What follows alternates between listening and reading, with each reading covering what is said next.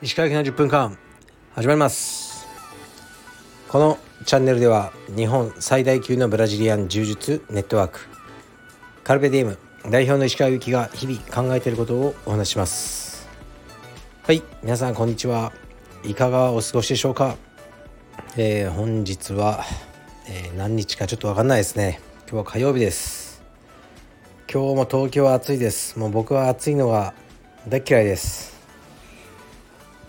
うん息子と朝学校に行く時間ですよね。9時前でもう暑いですね。9時前じゃない8時前か。で暑いですね。いや今年の夏が不安でなりません。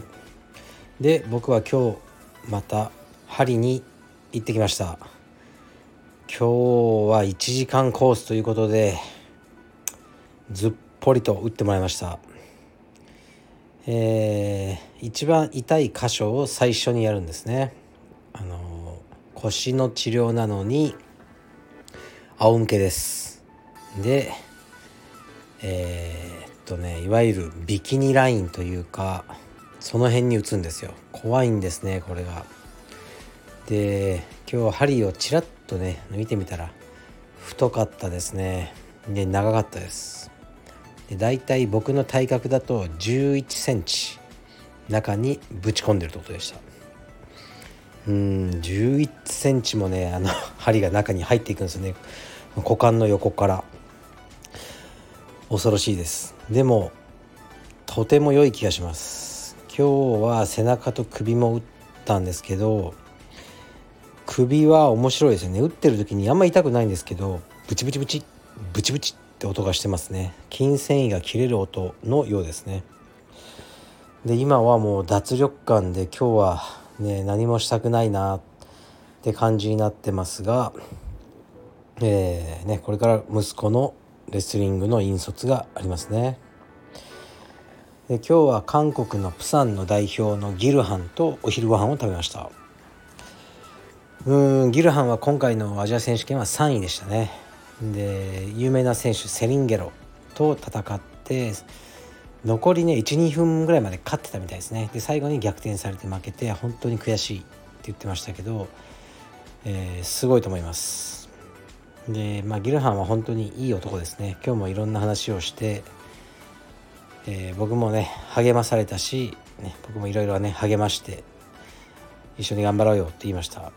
ギルハンは本当にいい男です。カルペディウムプサン、ね、皆さんよろしくお願いします。プサンに行く時は是非お立ち寄りください。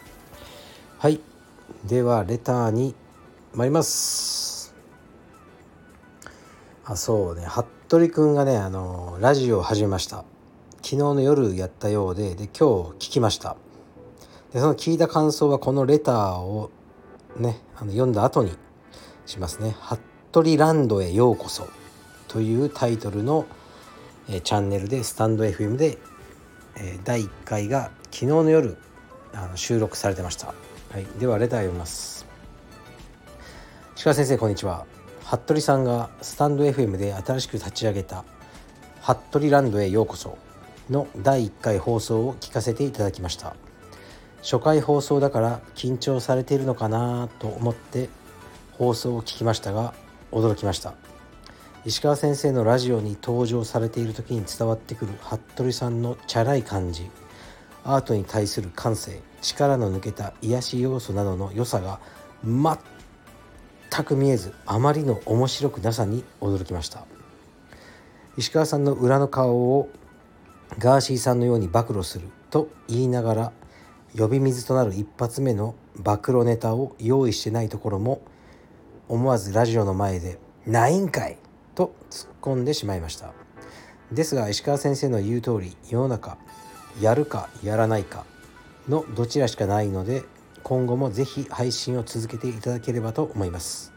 説教臭いレター失礼しました。これからも石川由紀の10分間服部ランドへようこその更新を楽しみにしています。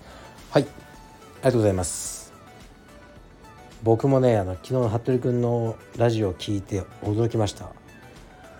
本当にあの放送大学よりも面白くなかったですね。全く面白くない。これだったらもう何でしょうね。ペルシャ語のラジオ講座でも聞いてた方がいいぐらいの放送でした。驚きました。で声だけ良かったですね。そこがまたあの虚しかったですけど。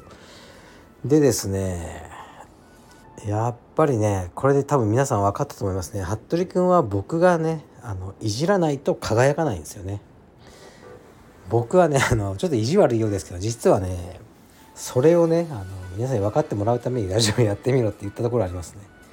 僕がいじると最高に輝く男なんです。彼は。はい。だから彼一人ではもうね何も面白くない男です。これでねいかに僕のいじり力が高いかを皆さんに分かってもらえたんじゃないかなって思いますね。あとまあ服部君がいると僕もちょっと面白くなるんですよね。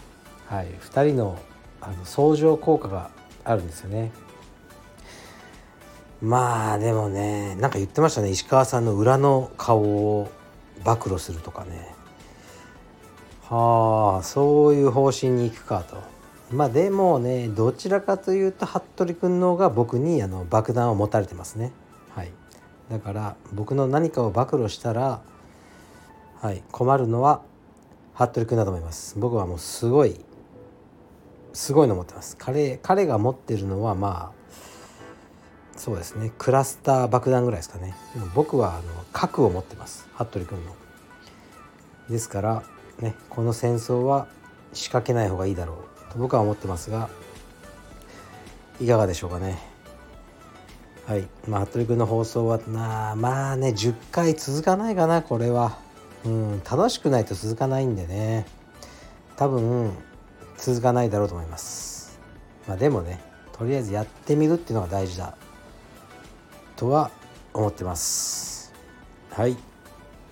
でああとね、まあ、レター読もうかと思ったけど今日はいいか。えー、今アジア選手権の名残といいますかね。まだ海外からのゲストの方が多く来られてます。明日水曜日の青山道場の12時の昼のクラスですね。は特別インストラクターとして、えー、マーゴット・シッカレリという AOJ 所属の黒帯の女性インストラクターですね。があのクラスを指導してくれることになりました。うん、なんでかわからないけどしたいって言われたからじゃあいいよって言ったとこですね。マーゴットとは結構あの面識は長いですね。はい。で僕からすると古い知り合いっていう感じなんですけどマーゴットが昨日来たのかな？来たら道場の中で結構ざわついててで鹿先生あそこにインスタで見た有名な人がいます。みたいなことを言ってる人が何人かいましたね。だ結構彼女は有名みたいです。でお問い合わせも頂いてるので、まあ、普通のクラスなんでね。出稽古の方は出稽古しに来てください。青山会員さんは普通にクラスでね。特別料金とかはないので楽しくあのクラスを受けていただければと思います。